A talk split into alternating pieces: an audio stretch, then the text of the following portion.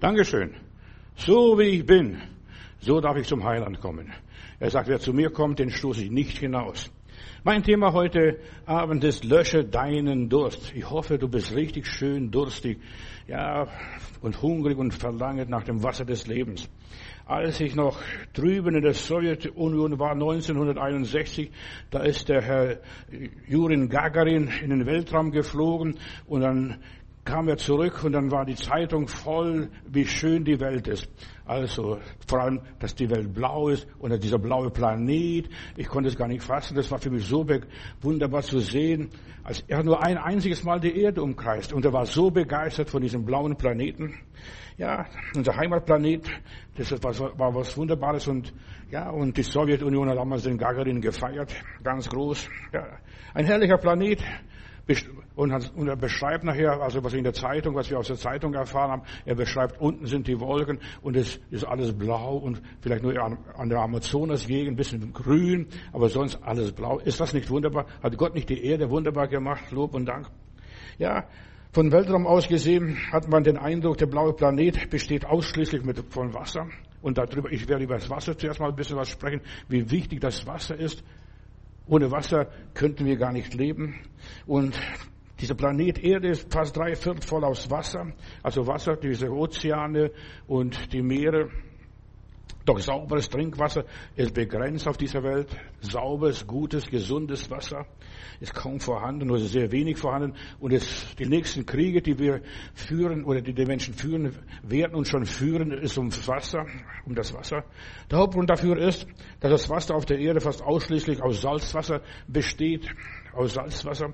Äh, ja, die meisten Leute verdursten im Meer, im Ozean. Verstehst du? Weil Salzwasser kannst du nicht trinken. Du kriegst noch mehr Durst. Nur drei Prozent aller Wasservorräte auf der Erde ist Frischwasser. Davon ein großer Teil tief unter der Erdoberfläche. Und in der Bibel heißt es einmal, und Gott hat die Wasser an den Polen Nord- und Südpol gebunden. Das ist, was Gott getan hat. Das Wasser ist gebunden an Nord- und Südpol. Und von dem restlichen Süßwasser, das der Mensch zur Verfügung steht, ist wiederum in große Teile verschmutzt durch die Industrie, durch die großen Städte und was auch immer ist und gar nicht groß zum Trinken geeignet. In aller Liebe. Wenn wir in Deutschland frisches Wasser brauchen, dann gehen wir zum Wasserhahn, drehen auf und da läuft das Wasser. Meine Oma hat immer erzählt, dass die Russen dann nach Mebel kamen und haben sie die ganzen Wasserhähne abgeschraubt und haben gesagt, wir gehen erst nach Hause, wenn bei uns auch das Wasser aus der Wand kommt. Nur nebenbei. Wir können Gott dankbar sein, dass unsere Infrastruktur so gut stimmt und wir hier einigermaßen, ich sage nicht, dass das qualifiziertes Wasser ist, aber einigermaßen, dass man trinken kann, aber es ist auch schon verseucht durch die Medikamente und es ist alles, was da in die Gewässer kommt. Ja, in vielen Teilen dieser Welt gibt es nicht mehr gutes, gesundes Wasser. Im Fernsehen habe ich neulich einen Film gesehen von einer zehnjährigen Mädchen aus dem Sudan, wo jetzt der Krieg auch tobt, ja.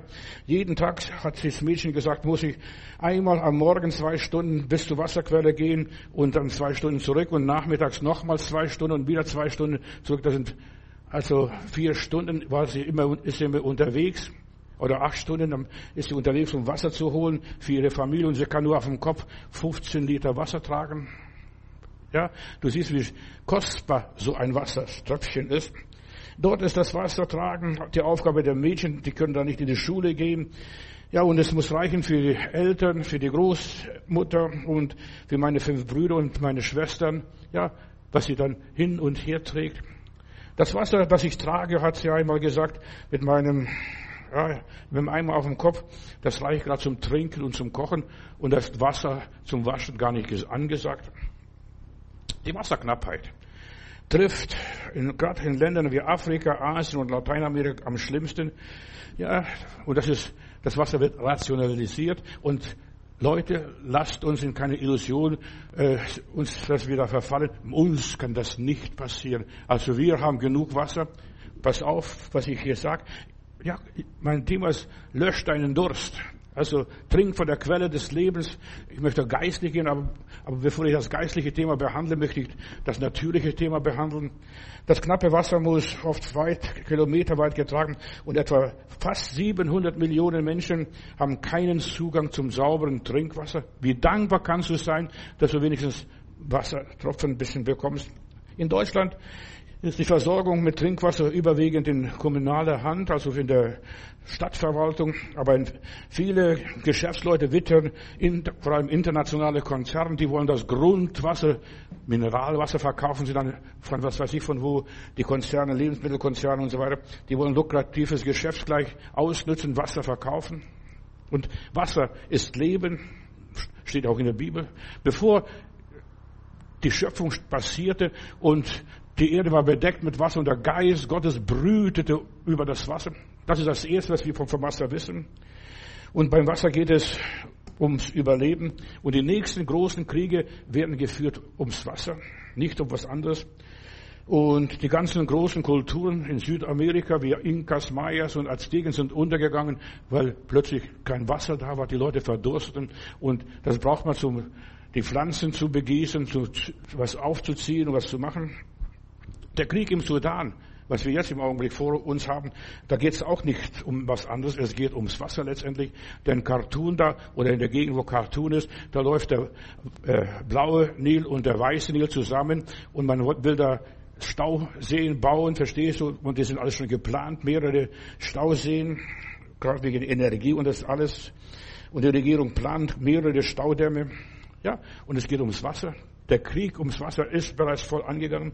Und der liebe Gott sagt im Jesaja Kapitel 19, das sind also über 2000 Jahre her, der Nil wird austrocknen und sein Wasser wird bis auf den Grund versiegen. Stell mal vor, was macht Ägypten? Was macht Ägypten? Und am Euphrat und Tigris geht es auch nicht besser zu. Die Türkei, also das Wasser, was von, den, von dem Ararat kommt und so weiter, da bauen sie unterwegs oder haben schon bereits Staudämme gebaut und das Wasser nimmt nur ab und mehr und mehr ab und nur die Nebenflüsse, die jetzt zu Tigris und Euphrat dazu fließen, nur davon fließt das Wasser nach Irak und äh, nach Bagdad und da, wo die alten Städte waren, Babylon und dergleichen. Und wir haben in der Bibel, und der Euphrat wird austrocknen und der Weg für die Königin vom Aufgang der Sonne wird der Weg bereitet. Wir leben in diesen Tagen. Die meisten Menschen sind sich gar nicht bewusst, was um uns herum geschieht. Ja, Mühe kann uns nicht, nichts passieren. Dort ist, ja, einer der brisantesten Krieg und brisantesten Kriegens, Krisenheere der Welt, gerade am Tigris und am Euphrat. Was durch Bagdad und Irak fließt und so weiter, das ist nur, sind das Wasser von den Nebenflüssen, aber das andere Wasser wird gestaut von der Türkei. Wasser das ist das Leben. Und ohne Wasser gäbe es kein Leben. Und die NASA, die jetzt zum Mars fliegen wollen, die suchen Wasser. Vielleicht gibt es dort Wasser auf Mars. Ja. Und die ganzen Ereignisse, große Ereignisse, äh, die haben stattgefunden am Wasser, am Brunnen, vor dem Tor. Verstehst du? Mit Abraham, mit Jakob oder mit Moses später am Brunnen, am, an Quellen. Da hat sehr viel stattgefunden. Und es ist so wichtig zu wissen, das Wasser spielt eine große Rolle in den Kulturen dieser Welt. Die Bibel weiß um diese elementare Bedeutung des Wassers und deshalb sagt Jesus, kommt her zu mir, ich will euch lebendiges Wasser geben. Ja?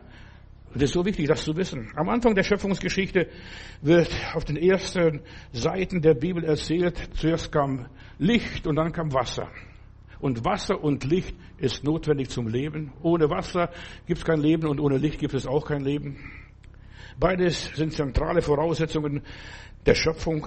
Im Psalm 36 lese ich, und jetzt pass auf, bei dir, Herr, ist die Quelle des Lebens und in deinem Licht sehen wir das Licht. Bei dir, oh Gott, ist die Quelle des Lebens. Oder Psalm 1, wohl dem Menschen, wohl dem Menschen, der sich an Gott hält, der ist wie ein Baum, der gepflanzt ist am Wasser. Also mit Wasser ist das Leben verbunden, das geistliche und das natürliche Leben, beides zusammen. Oder im Psalm 23 lesen wir die schöne Stelle, er führt mich zum frischen Wasser und erquickt meine Seele. Und ich will über das Thema sprechen, lösche deinen Durst. Lösche deinen Durst. Das heißt, komm mit Gott in Verbindung, in Ordnung mit Gott und dann erlebst du den Ursprung des Lebens ganz neu, verstehst du? Du erlebst Regeneration in deinem Leben. Er erfrischt meine Seele und erquickt meine Seele. Und dann kommt Licht in deinem Leben. Da wird dein Durst und deine Blindheit gelöscht. Ja, er ist die Quelle des Lebens und aus dir schöpfen wir und stillen den Durst, oh Gott, aus dir. In, Jesus, in Johannes 4, Vers 14 sagt der Herr Jesus, ich bin das Licht der Welt. Ich bin das Licht der Welt. Und dann sagt er ein paar Verse weiter, ich bin äh, das Wasser des Lebens. Ich bin das Wasser des Lebens. Wer von dem Wasser trinkt, das normale Wasser aus der Leitung oder wo auch immer ist, aus der Quelle, äh, dann wird es immer wieder dursten und so weiter. Aber wenn du von mir trinkst, wirst du nicht mehr dursten. Und es geht um das Seelenheil, dass man glücklich ist, ja, dass man geborgen ist. Und in ihm sprudelt die Quelle des Lebens und es sprudelt zum ewigen Leben. Wir brauchen zum natürlichen Leben Wasser und wir brauchen zum übernatürlichen Leben das Wasser. Also wir brauchen am Tag, liebe Omis und liebe Opis, verstehst du, ganz besonders, wir müssen zwei bis drei Liter am Tag trinken. Ja, der Mensch braucht zwei bis drei Liter am Tag, auch die anderen, verstehst du, auch die anderen Burschen, junge Leute und so weiter. Ja, aber nicht Alkohol und nicht sonst was, verstehst nur reines, sauberes Wasser. Menschen brauchen Flüssigkeit und damit ja, besteht ihr Körper. Zu 70 Prozent des menschlichen Körpers besteht aus Wasser. Jemand hat ausgerechnet, wenn ein 80 Kilo schwerer Mensch besteht zu 56 Kilo aus Wasser, aus Liter, verstehst du? Nur, du, wenn du dein Leben anschaust, ich bin alles Wasser. Unser ganzes Gehirn ist so voller Wasser, verstehst du, wenn das einmal fehlt? Nicht nur mit Blut fließt Wasser durch unsere Adern, sondern alle Zellen unseres Lebens bestehen aus Wasser. Und dieses Wasser macht unser Leben aus. Ich bin die Quelle des Lebens, hat der Herr gesagt. Ich bin das Wasser des Lebens. Und das bedeutet nicht nur, dass wir natürliches Leben haben. Mit Wasser fängt auch das geistliche Leben an, das göttliche Leben. Wenn mein Leben zu Ende geht, weicht das Wasser aus meinem Körper und alles verfällt wieder zu Staub. Staub und, und Erde bist du und du wirst wieder zu Erde. Ja, da fließt das Wasser raus, verdunstet es. Die Bibel beginnt mit dem Schöpfungsbericht mit Wasser und es endet mit dem Wasser. Liest man Offenbarung 21 und da heißt es, Gott spricht, ich will den Durstigen geben von der Quelle des lebendigen Wassers umsonst. Da muss das Wasser nicht bezahlen. Da muss auch nicht bei irgendwelchen Konzernen kaufen, billiges Wasser oder ja, auch wenn es nur 49 Cent jetzt das Wasser im Augenblick kostet, aber die machen Geschäft. Umsonst habt ihr es empfangen und umsonst sollen wir auch weitergeben. Und das erinnert mich an die Stellen in der Bibel. Am Wasser spielt sich alles ab. Am Wasser. Gott spricht hier von der Zukunft des Menschen, der, ja, der hat unser Leben in der Hand. Den Durstigen will ich geben, auch von der Quelle des lebendigen Wassers zu trinken, den Durstigen. Und die Frage ist, hast du Durst nach dem lebendigen Wasser? Ja? Und dazu gehört aller Durst nach Leben, ja, nach Freude, nach, ja, dass wieder alles aufblüht. Und ein Tropfen Wasser, das bringt Leben. Wir fahren durch die Wüste Juda mit einer Gruppe aus Berlin hier und, und da, da habe ich erzählt, wir kommen jetzt durch die Wüste und dann ein Bruder aus der ehemaligen DDR aus Ostberlin, der sagt, Johannes, das blüht ja alles. Verstehst? Und dann hat der Leiter gesagt, der uns geleitet hat, es hat letzte Woche geregnet. Verstehst? Ein paar Tropfen Wasser und das bringt die Wüste zum Blühen. Ja, ein Tropfen Wasser. Durch das klare und frische Wasser wird auch unsere Seele erquickt. Egal wie es uns, uns geht der vom Thron Gottes quillt. So, da heißt es in einem Propheten, da vom Altar ging ein Strom aus und es wurde tiefer, tiefer, tiefer und am Schluss kannst du schwimmen und dich übergeben und einfach dich tragen lassen. Vom Thron Gottes werden Menschen bedingungslos und ohne Unterschiede direkt aus der Quelle trinken. Als wir in Bayern lebten, dort haben wir direkt unser Brunnen, das war ein Quellwasser, direkt aus dem Berg kam das Wasser, also Quellwasser, und es schmeckt ganz anders wie das Leitungswasser und viele, viele Gewässer, was wir hier so schlürfen. Keiner wird sich dort mehr behindert dazwischen schieben, es da war es beim Jakob oder bei Moses oder sonst auch, dass sie sich um Wasser kämpften. Wir müssen nicht um Wasser kämpfen. Bei Gott ist die Fülle.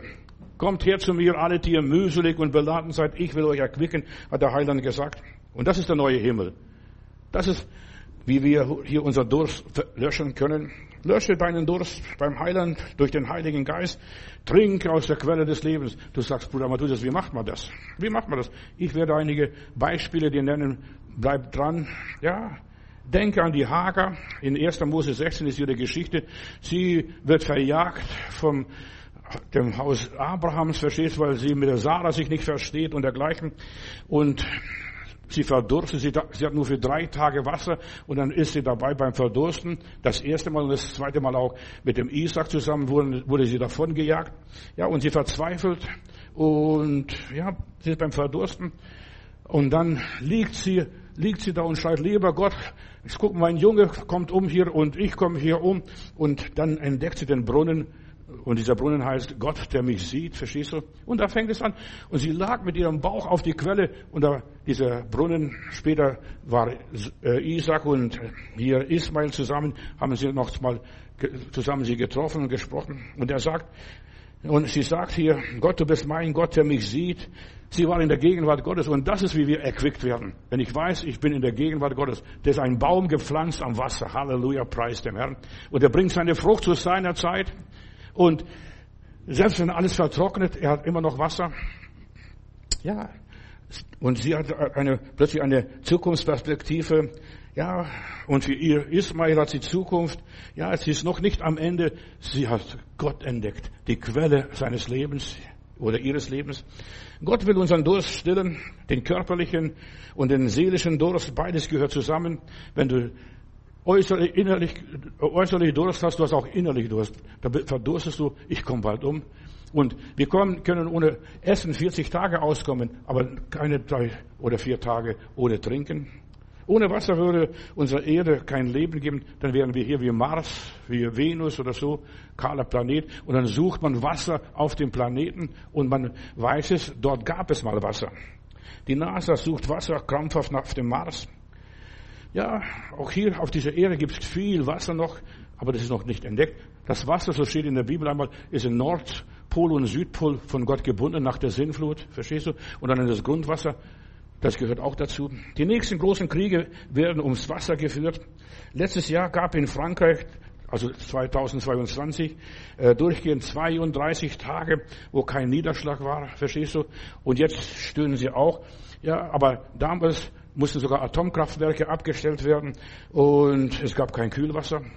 1900, 2022, Frankreich wollte Wasser wegen der Dürre sogar rationalisieren, also eingeteilt auf wahrscheinlich Lebenskarte oder Wasserskarte, dass die Leute Wasser bekommen. In manchen Regionen musste sogar das Wasser per Tankwagen beliefert werden. Zum Beispiel jetzt im Augenblick herrscht in Spanien eine große Trockenheit.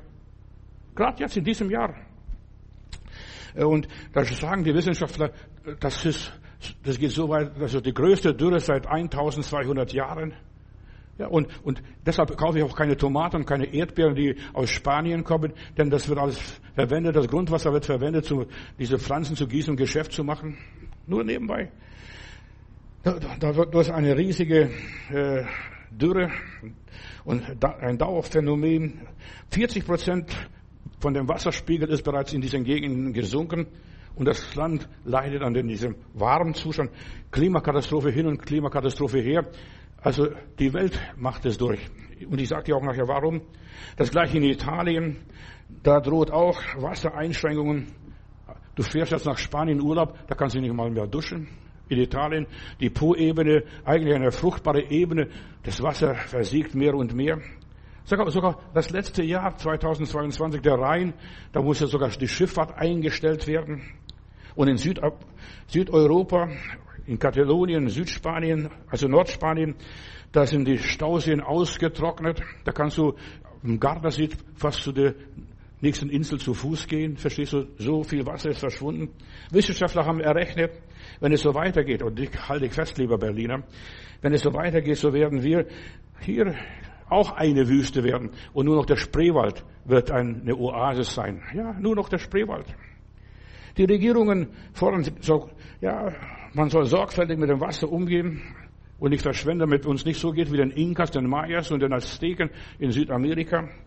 Wasser ist die Grundlage des Lebens. Ich bin noch nicht bei meiner Predigt. Keine Angst. Ja?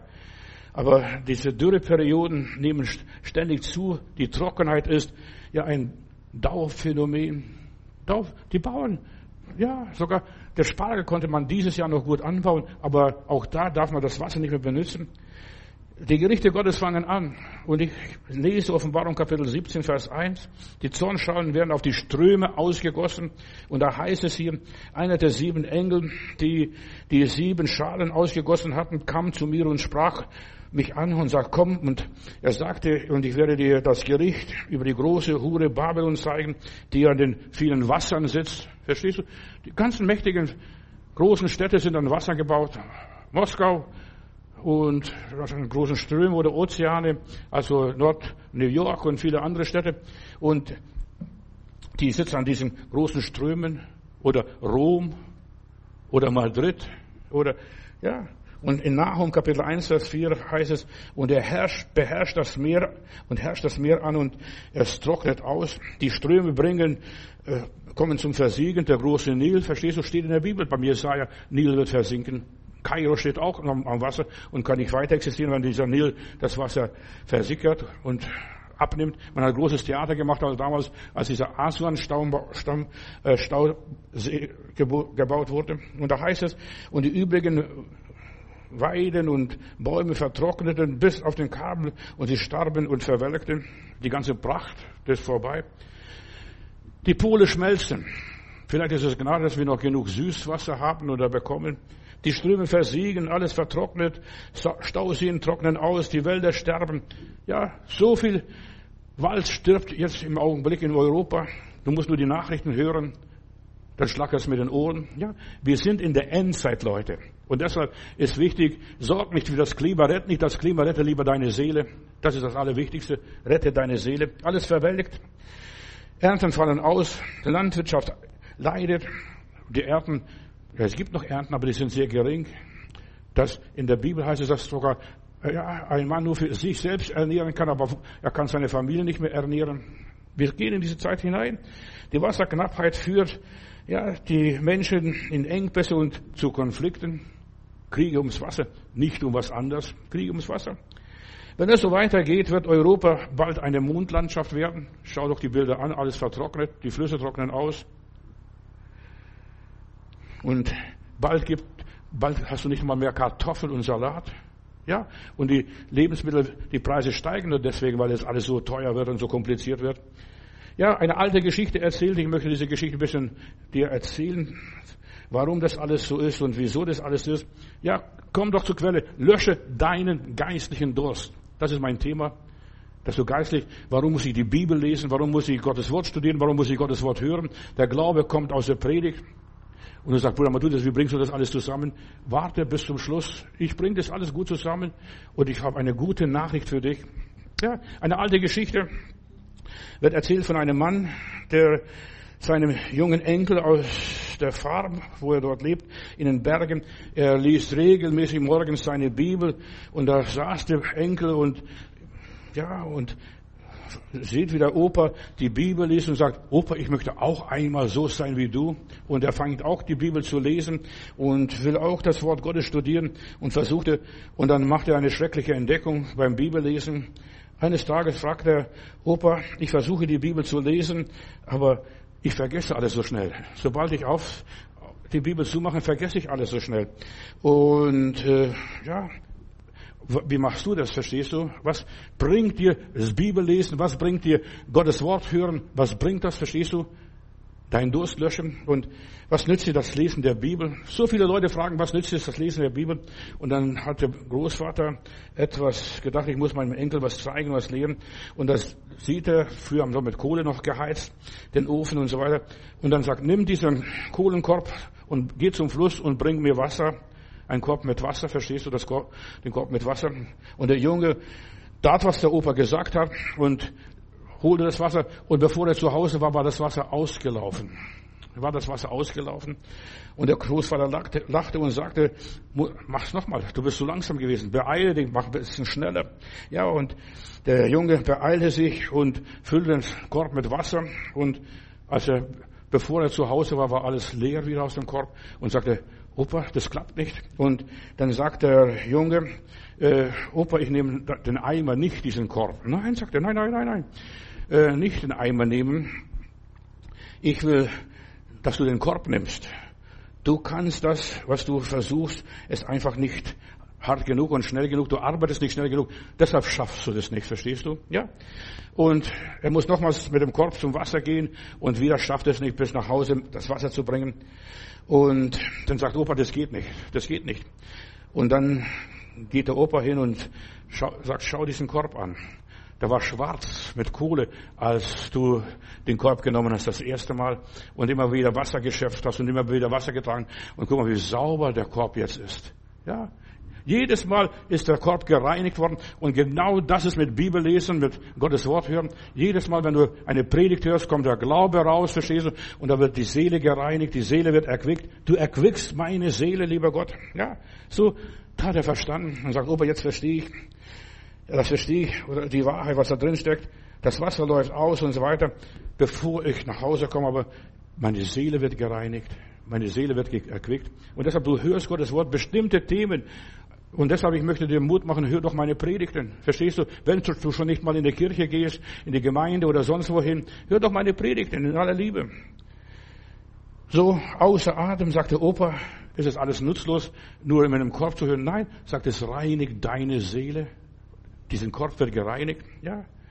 Du denkst, das ist nutzlos. Es geht um deine Reinigung deine Seele so belastet mit so viel Negativen, so viel Schmutz, so viel Kohlenstaub, verstehst du? So viel von irdischen. Ja, anstelle den schmutzigen Kohlenkorb, des alten Kohlenkorb, da zu schimpfen und sagen, ich nehme lieber Eimer, dass es schneller geht. Wir wollen immer schnell so Fast Food, aber das hilft den Menschen nicht. Und der hatte ein Aha-Erlebnis. Und deshalb höre das Wort Gottes und du wirst auch ein Aha-Erlebnis haben, auch hier heute. Lösch deinen Durst. Du sagst, Bruder Matthäus, ich, ich verstehe das alles nicht. Pass auf, ich will dir noch erklären. Lies die Bibel. Regelmäßig, täglich, fortlaufen. Gott spricht zu uns, wenn wir fortlaufen die Bibel lesen. Und Gott sagt, mein Wort wird nicht leer zurückkommen. Es ist wie der Regen, der vom Himmel fällt oder wie der Schnee. Es bewirkt, dass es befeuchtet wird, dass plötzlich die Wüste grünt.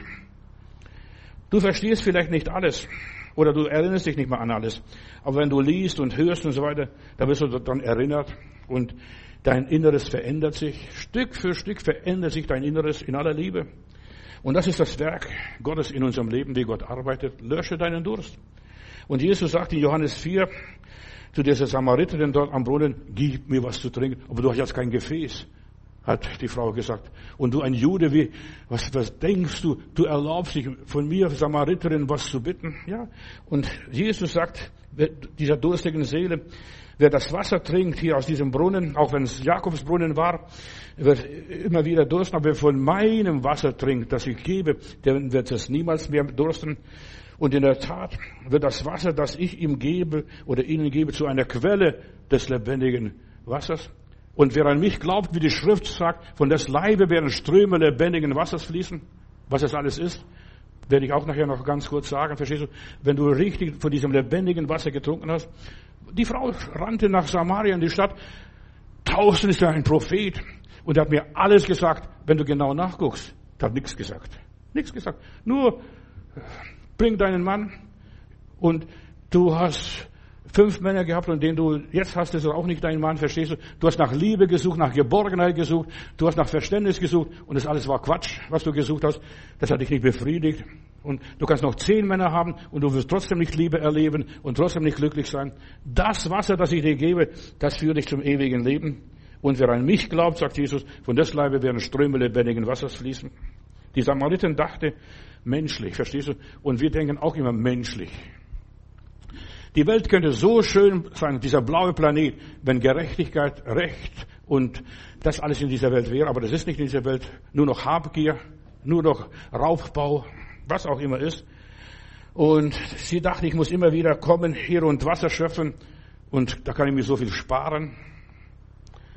Sie missverstand Jesus und so viele Menschen missverstehen Gott.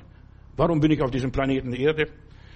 Und er bot uns, liebe Leute, kein einfaches, bequemes Leben, kein magisches Wasser, verstehst du, dass du körperlich keinen Durst mehr hast. Du wirst jeden Tag Durst haben und du solltest trinken zwei bis drei Liter jeden Tag. Aber du solltest das lebendige Wasser haben. Wer von diesem Wasser trinkt, hat Jesus gesagt, von diesem göttlichen, himmlischen Wasser, den wird es nimmer mehr dursten. Ja, und Jesus sagt, kommt her zu mir. Und er wollte die Seele sättigen, die Seele füllen. Der ist gepflanzt wie ein Baum am Wasser. Ja, der verzweifelt nicht. Ja, und der sucht keine irdische Lösungen, der hat die himmlische Lösung. Und wenn du die himmlische Lösung einmal in deinem Leben hast, dann geht sie blendend. Ich übertreibe es nicht. Ich beweise das auch nachher, was das alles ist. Dieses geistliche Wasser, das Jesus ihr anbot, das führt in die Ewigkeit, zu einem ewigen Glück, zu einer ewigen Freude. In Johannes 4 zeigt Jesus, was das Wasser, ja, ist. Das Wasser reinigt die Seele, dass du glücklich bist, ob du viel hast oder wenig hast oder gar nichts hast. Ja. Jesus erfüllt und reinigt den Menschen. Er erfüllt die Seele mit ewigem Leben. Er hat mir alles gesagt. Alles, verstehst du? Und, und dann sagen die Leute, Frau, wir glauben nicht, weil du es jetzt gesagt hast, sondern wir haben uns selbst überzeugt, wir haben gesehen, dass der wahre Messias draußen ist. Viele sind nur auf der Suche nach einem leichten und bequemen Leben, dass es leicht geht, dass ich gesund bin, dass ich stark bin, dass ich Geld habe, dass ich dies und jenes habe. Ja, viele wollen weg von der Arbeit, aber wenn du Jesus nachfolgst, dann kannst du besser arbeiten, besser glauben, besser dienen, besser gesund werden, leichter gesund werden, viel leichter, ja. Aber ich muss immer wieder kommen, sagt sie. Weißt du, viele Leute denken, Jesus nachfolgen ist im Schlaraffenland zu leben, bequem zu sein. Ja, im Schlaraffenland. Das denken viele Charismatiker und vor allem Pfingster, die denken, ich bin ja im Schlaraffenland, der Herr macht alles, Halleluja, Lob und Dank. Das ist Blödsinn, totaler Blödsinn. Du bist nicht im Schlaraffenland, sondern unser Wandel soll im Himmel sein und nicht im Schlaraffenland. Ja? Jesus hat uns nirgendwo Bequemlichkeit versprochen. Wenn du an mir glaubst, hast du keine Arbeit, schwitzt nicht mehr, äh, hast keine Schmerzen mehr. Hat es nirgendwo versprochen. Das ist eine Lüge. Auch wenn es in der Bibel steht, in seine Wunden sind wir geheilt. Das gilt für die Ewigkeit. Dass du an deiner Seele geheilt bist, an deinen Verletzungen geheilt bist, was auch immer gewesen ist, an deiner Ablehnung geheilt bist. Er will uns erquicken, erfrischen, ermutigen und stärken, damit unsere Arbeit besser von Hand läuft, damit wir alles leichter machen. Jesus hat uns nirgendwo versprochen, ich werde dich erlösen von der Arbeit. Er hat uns versprochen, er will uns von den Sünden erlösen und nicht von der Arbeit, nicht von unseren Verpflichtungen. Ja, der Heilige Geist gibt uns Kraft und stärkt uns, dass wir Gott besser dienen können. Er löscht unseren Durst, unseren Hunger. Er gibt uns Energie, Leute. Und das ist Gott in Arbeit. Halleluja. Zum Durchhalten. Er gibt uns Energie zum Stehvermögen, zur Ausdauer, zur Geduld, um langen Atem zu haben. Das ist, was uns der liebe Gott gibt. Dass wir durchhalten. Mittendrin in der Krise, mittendrin in der Hölle. Und dass wir nicht am Leben verzagen. Und dass wir merken, wir sind nicht im Schlaraffenland. Verstehst du? Wir sind aus dem Schlaraffenland vertrieben. Durch den Sündenfall sind wir aus dem Schlaraffenland vertrieben und sowas hat es noch nie gegeben, Schlaraffenland. Auch der Himmel ist kein Schlaraffenland. Da wirst du auch Gott loben und preisen, du wirst ihn anbeten, du wirst, wir werden ihm dienen Tag und Nacht oder wird es keine Nacht mehr geben. In aller Liebe. Ja, dort wohnen, im Schlaraffenland wohnen nur Dumme und Schildbürger. Und ich hoffe nicht, dass du ein, ein Schildbürger bist die versuchen, das Licht im Sack zu packen und in das Rathaus zu bringen, irgendwo im, Schlafenland. Ja, Gott gibt nicht Verstand, äh, dass du nur deinen Verstand für das Irdische gebrauchst. Gott will, dass du deinen Verstand auch für das Himmlische und Geistliche und Göttliche brauchst. Erkenne den Sinn deines Lebens. Wozu bist du hier? Was ist der Sinn deines Lebens? Die meisten haben das nicht erkannt. Die leben wie, ja, wie Dumme in den Tag hinein. Gottes Wort sagt, geh zu der Ameise und lerne von ihr. Ja, du bist bestimmt für eine harte Arbeit. Aber da musst du Durst löschen. Und das ist so wichtig, verstehst du, wenn du mit der Sense arbeitest. Und ich, ich habe ja manchmal mit der Sense gemäht bei uns, auf unserem Bauernhof. Und du hast Durst und ist so froh, wenn dann die Schwester kommt und dir was zum Trinken bringt. Ja, frischen, gekühlten Tee womöglich oder was anderes auch. Du, du bist wieder erquickt, du kannst wieder weiter arbeiten, weiter mähen auf dem Feld, weiter deine Arbeit verrichten, was du brauchst. Und das ist, worüber ich predige, göttliche Erfrischung, göttliche Stärkung, damit du weiterarbeiten kannst, damit du nicht zusammenklappst. Verstehst? Ich kann's nicht mehr. Ja? Jesus will uns Kraft geben und Stärke, die Kraft des Heiligen Geistes, damit wir seine Zeugen sind, damit wir so sind, wie Jesus war. Ja, dass du nicht versagst. Ja, du brauchst neue Energie. Du musst auftanken und deine Batterien aufladen. Du brauchst das, was Gott dir gibt, damit du wieder arbeiten und wieder funktionieren kannst, damit du wieder dich selbst findest, damit du wieder aufraffst. Ja, dass du wieder aufwachst aus deinem Seelenschlaf und aufstehst und weitermachst, ja, und was du Stande bringst in deinem Leben. Dein leeres Leben schreit, weil du durstig bist. Ja, du musst wieder tanken, deine Batterie aufladen. Da kannst du so und so weit fahren und dann musst du wieder tanken. Das ist bei den ganzen Elektroautos auch noch. Wenn du 600 Kilometer schaffst, das ist ein Wunder. Nach 600, 100, nach 600, ja, nach 600 Kilometern musst du wieder tanken. Sonst gehst du nicht mehr weiter, sonst bleibst du auf der Strecke. Und so viele Leute sind auf der Strecke geblieben, weil sie nicht aufgetankt haben. Du glaubst, ich habe einmal getrunken oder einmal aufgetankt, das reicht mir. Du musst immer wieder auftanken und immer wieder zur Quelle kommen und immer wieder Wasser schöpfen. Sonst, ja, erreichst du das Ziel nicht. Jesus sagt, ich bin das, Leben, das Wasser des Lebens. Seine Einladung ist ein Angebot an dich heute. Ja, fahr nicht über auf Reserve, dem letzten Tropfen noch, verstehst du, und bald ist es Schluss damit. Ja, dann stehst du plötzlich auf der Prärie, auf der offenen Straße irgendwo weiter. Jesus, er verspricht, ja, dich von deiner Zerbrochenheit, von deiner Erschöpfung, von deinem Burnout zu erlösen. Komm zu Jesus, müde Seele. Komm zu ihm mit deiner Abgeschlagenheit, mit deiner Niedergeschlagenheit, mit deinen Enttäuschungen, mit deiner Lehre. Er befreit dich von deiner Lehre. Ja, wenn du von diesem Wasser trinkst, was ich dir gebe, wirst du schaffen, wirst du weise sein, wirst du klug sein, wirst du auf den Moment aufpassen, wo du wieder auftanken kannst. Deine Seele muss gereinigt werden von der ganzen Faulheit, verstehst du? Och, der Herr gibt den Seinen im Schlaf. Das gibt's nicht und sowas wird nicht geben. Du musst von diesem Kohlenstaub, dein Korb muss von diesem Kohlenstaub erlöst werden. Deshalb höre jeden Tag neue Predigt und wenn du schwach bist, hör wenigstens zehn Predigten in den nächsten Tagen. Das wird dir helfen. Es ist vielleicht lang, zehn Stunden, verstehst du, aber wenn du was Gutes haben willst, musst auch was tun. Von nichts kommt nichts. Ja, Jesus sagt, kommt her zu mir alle, die ihr mühselig und beladen seid. Ich werde euch erquicken oder euch Ruhe geben. Und nehmt mein Joch auf euch und lernt von mir. Ja, denn ich bin sanftmütig und demütig im Herzen und so weiter. Und ihr werdet Ruhe finden für eure Seelen, dass du wieder losfahren kannst. Dass du wieder losfahren kannst.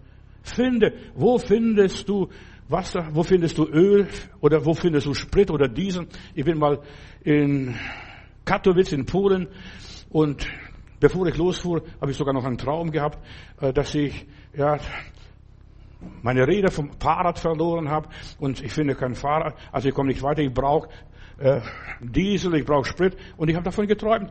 Und dann bin ich, in, damals war noch äh, Polen ein kommunistisches Land und die Geschwister sind klug, also die haben immer was. Ja, und dann hat einer gesagt, ein Bruder hat dort und dort noch einige Kanister Diesel, das würde dir reichen, noch dort und dort noch hinzufahren bis zur nächsten Tankstelle. Ja. Und ich war so froh, dass ich jemanden gefunden habe, der Öl, Öl hatte oder Diesel hatte für mein Auto. Und weißt du, in der Endzeit wird das passieren, was die törichten Jungfrauen erlebten.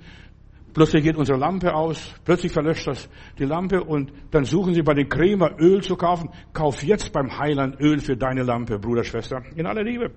Ein paar Zeugnisse und da will ich noch zu diesen Zeugnissen einiges sagen. Du brauchst Ermutigung, verstehst? Und ich möchte dich ermutigen durch Menschen, die es geschafft haben. Nicht durch Menschen, die versagt haben. Ich halte nichts von Menschen, die versagt haben. Ich halte was von Menschen, die erfolgreich waren und die was geschafft haben. Eine meiner Favoriten ist Fanny Crosby, eine Liederdichterin, eine begnadigte Liederdichterin.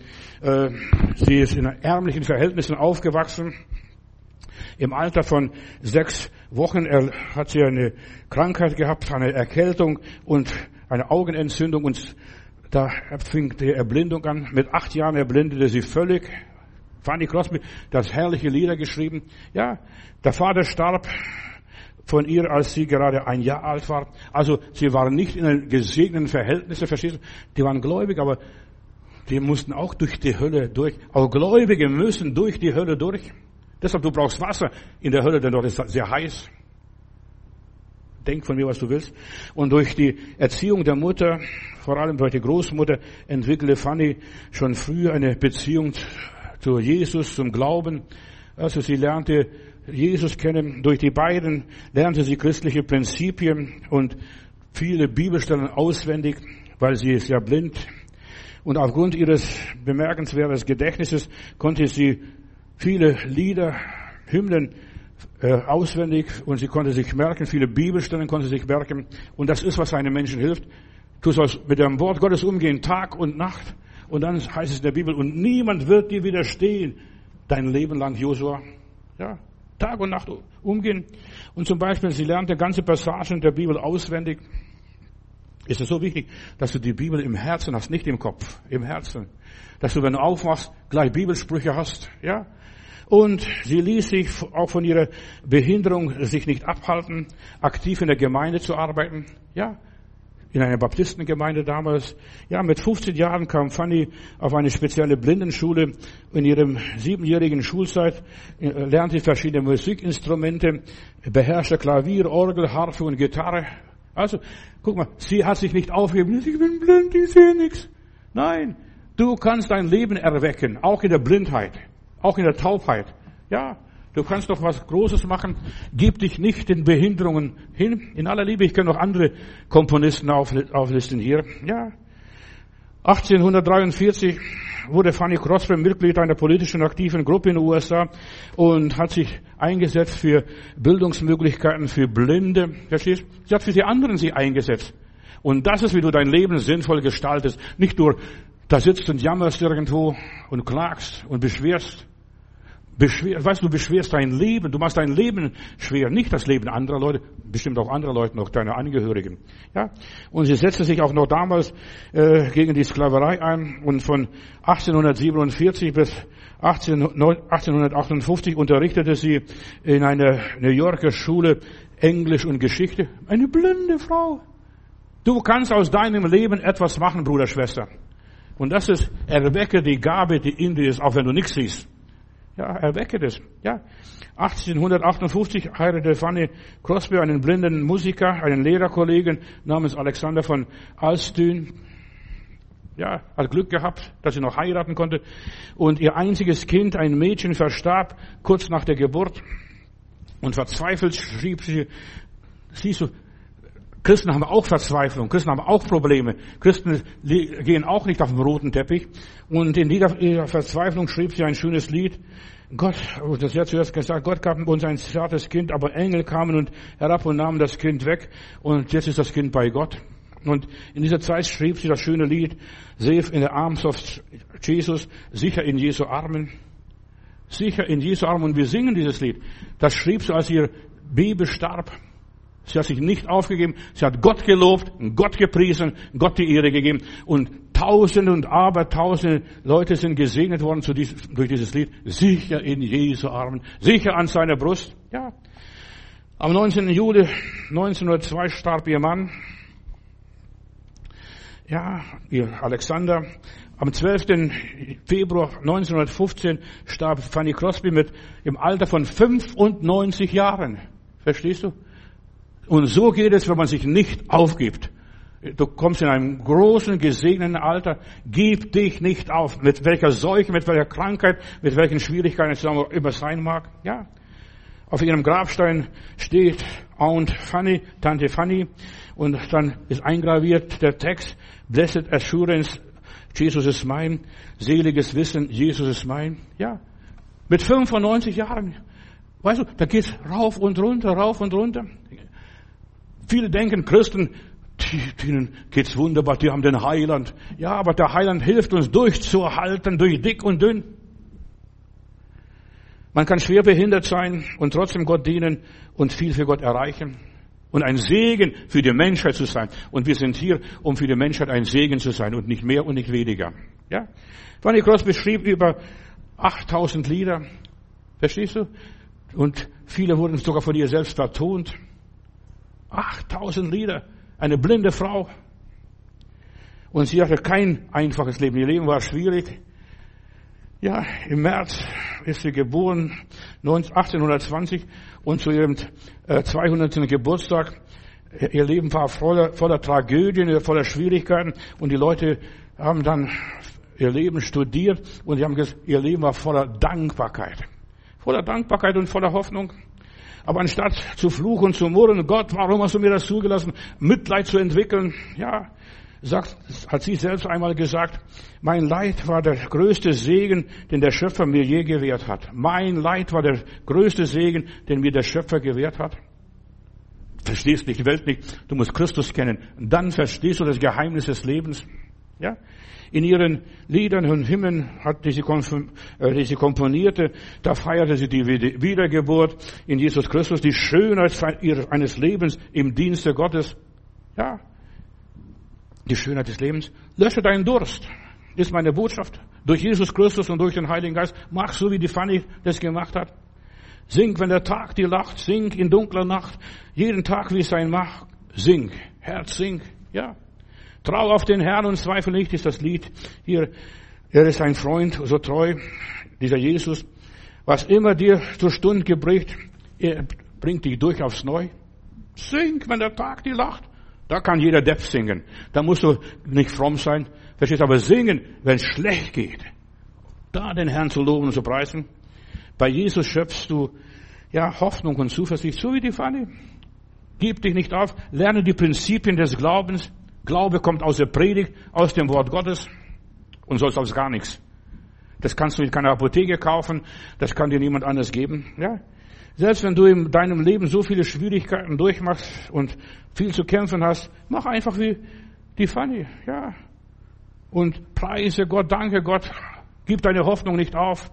Arbeite, setz dich für Menschen ein, politisch oder religiös, wie auch immer.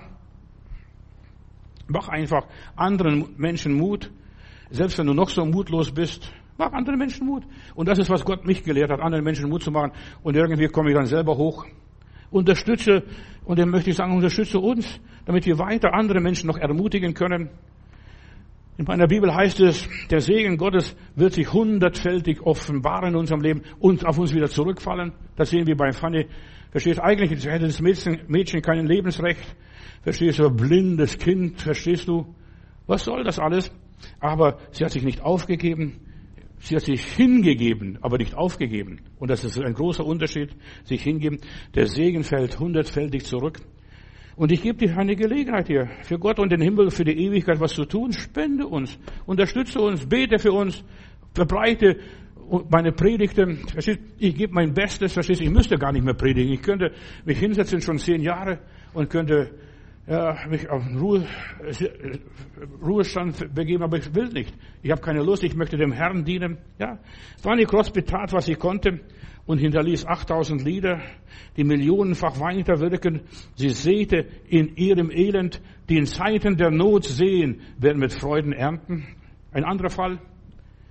Für Millionen von Menschen ist das Lied God will make a way, ja, ist zum Trost geworden.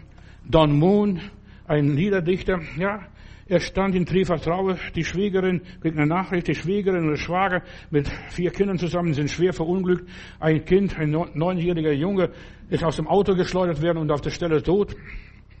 Ja, und er will, obwohl dieses Ehepaar äh, was verunglückt sind, Bibel, also der Mann war Bibellehrer und so weiter, diente Gott, aber diese Katastrophe, was da passiert ist, und er spürte es, ich soll zu denen gehen und die trösten, und als er im Flugzeug sitzt und so weiter, und diese Situation betrifft ihn so stark, mein Schwager, meine Schwägerin und die Kinder, was da alles passiert ist, Sie, er wusste nicht, was ich sagen kann, und dieser Komponist, Don Möhn, er auf dem Flug sitzt im Flugzeug und plötzlich denkt er an die Stelle in Jesaja 43, Vers 19, denkt er an diese Stelle, durch die Wüste will ich eine Straße bauen. Flüsse sollen in der öden Gegend fließen. Durch die Wüste will ich eine Straße bauen. Und dann kam ihm das Lied und hat dieses Lied gemacht. Und es ist millionenfach, ist durch die Welt gegangen.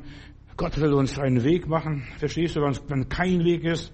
Gott will uns Türen öffnen, wenn keine Türen sind. Ja.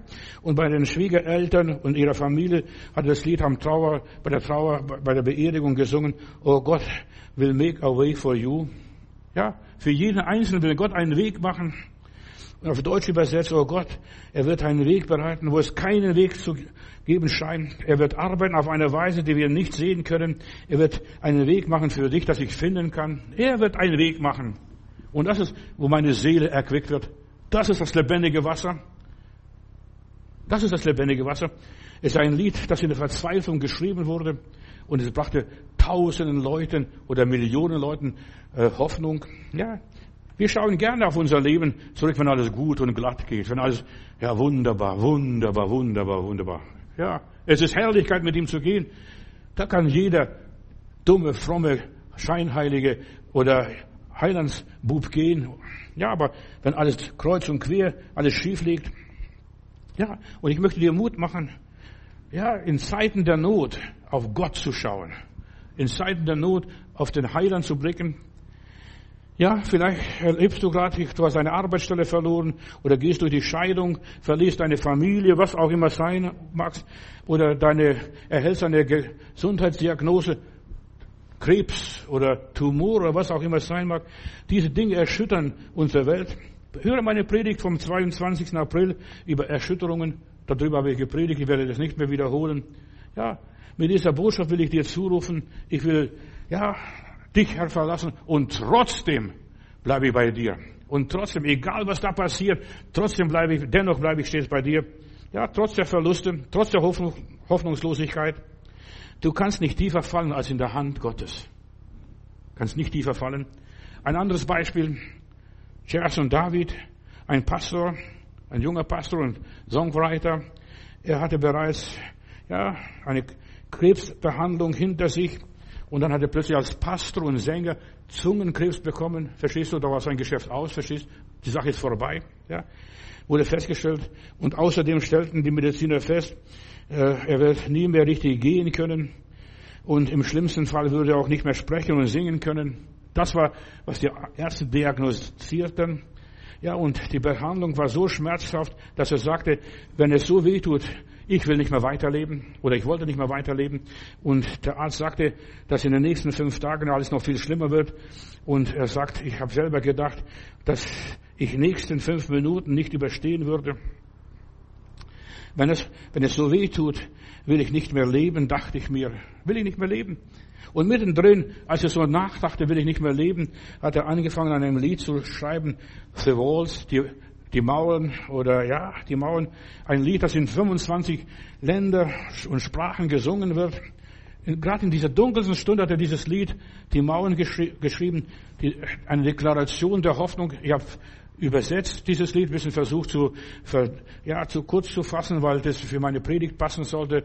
Aber ich habe das Lied, das ganze Lied auf meine Facebook-Seite gesetzt, kannst es anhören, wie er singt. Er gibt auch kurzes Zeugnis mit seiner Frau zusammen.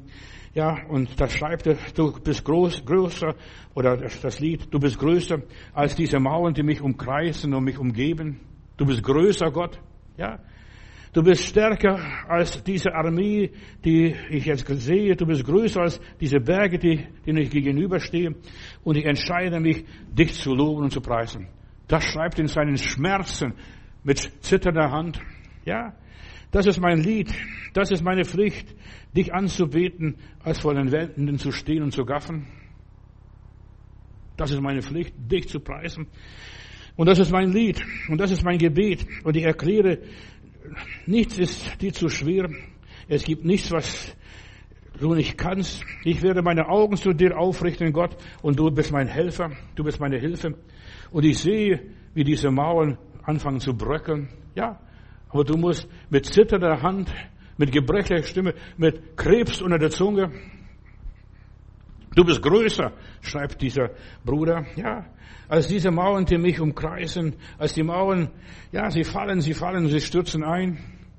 Und wie der singt mit voller Hingabe, schau auf mein Facebook, geh da drüber und beobachte das. Er singt mit totaler Hingabe. Ja, ich kann sie sehen, wie sie fallen. Selbst im Leiden sehe ich, du bist bei mir, du bist gut zu mir. Und ich sehe, wie diese Mauern bröckeln und bröckeln mehr und mehr. Und mein Song, Du kannst hier auf Facebook, der hat noch mehrere Lieder geschrieben, aber es ist nur ein Lied, was ich herausgegriffen habe aus seinem Leben. Heute geht es ja, ihm wieder gut, er ist wieder auf die Beine und er singt und predigt wieder.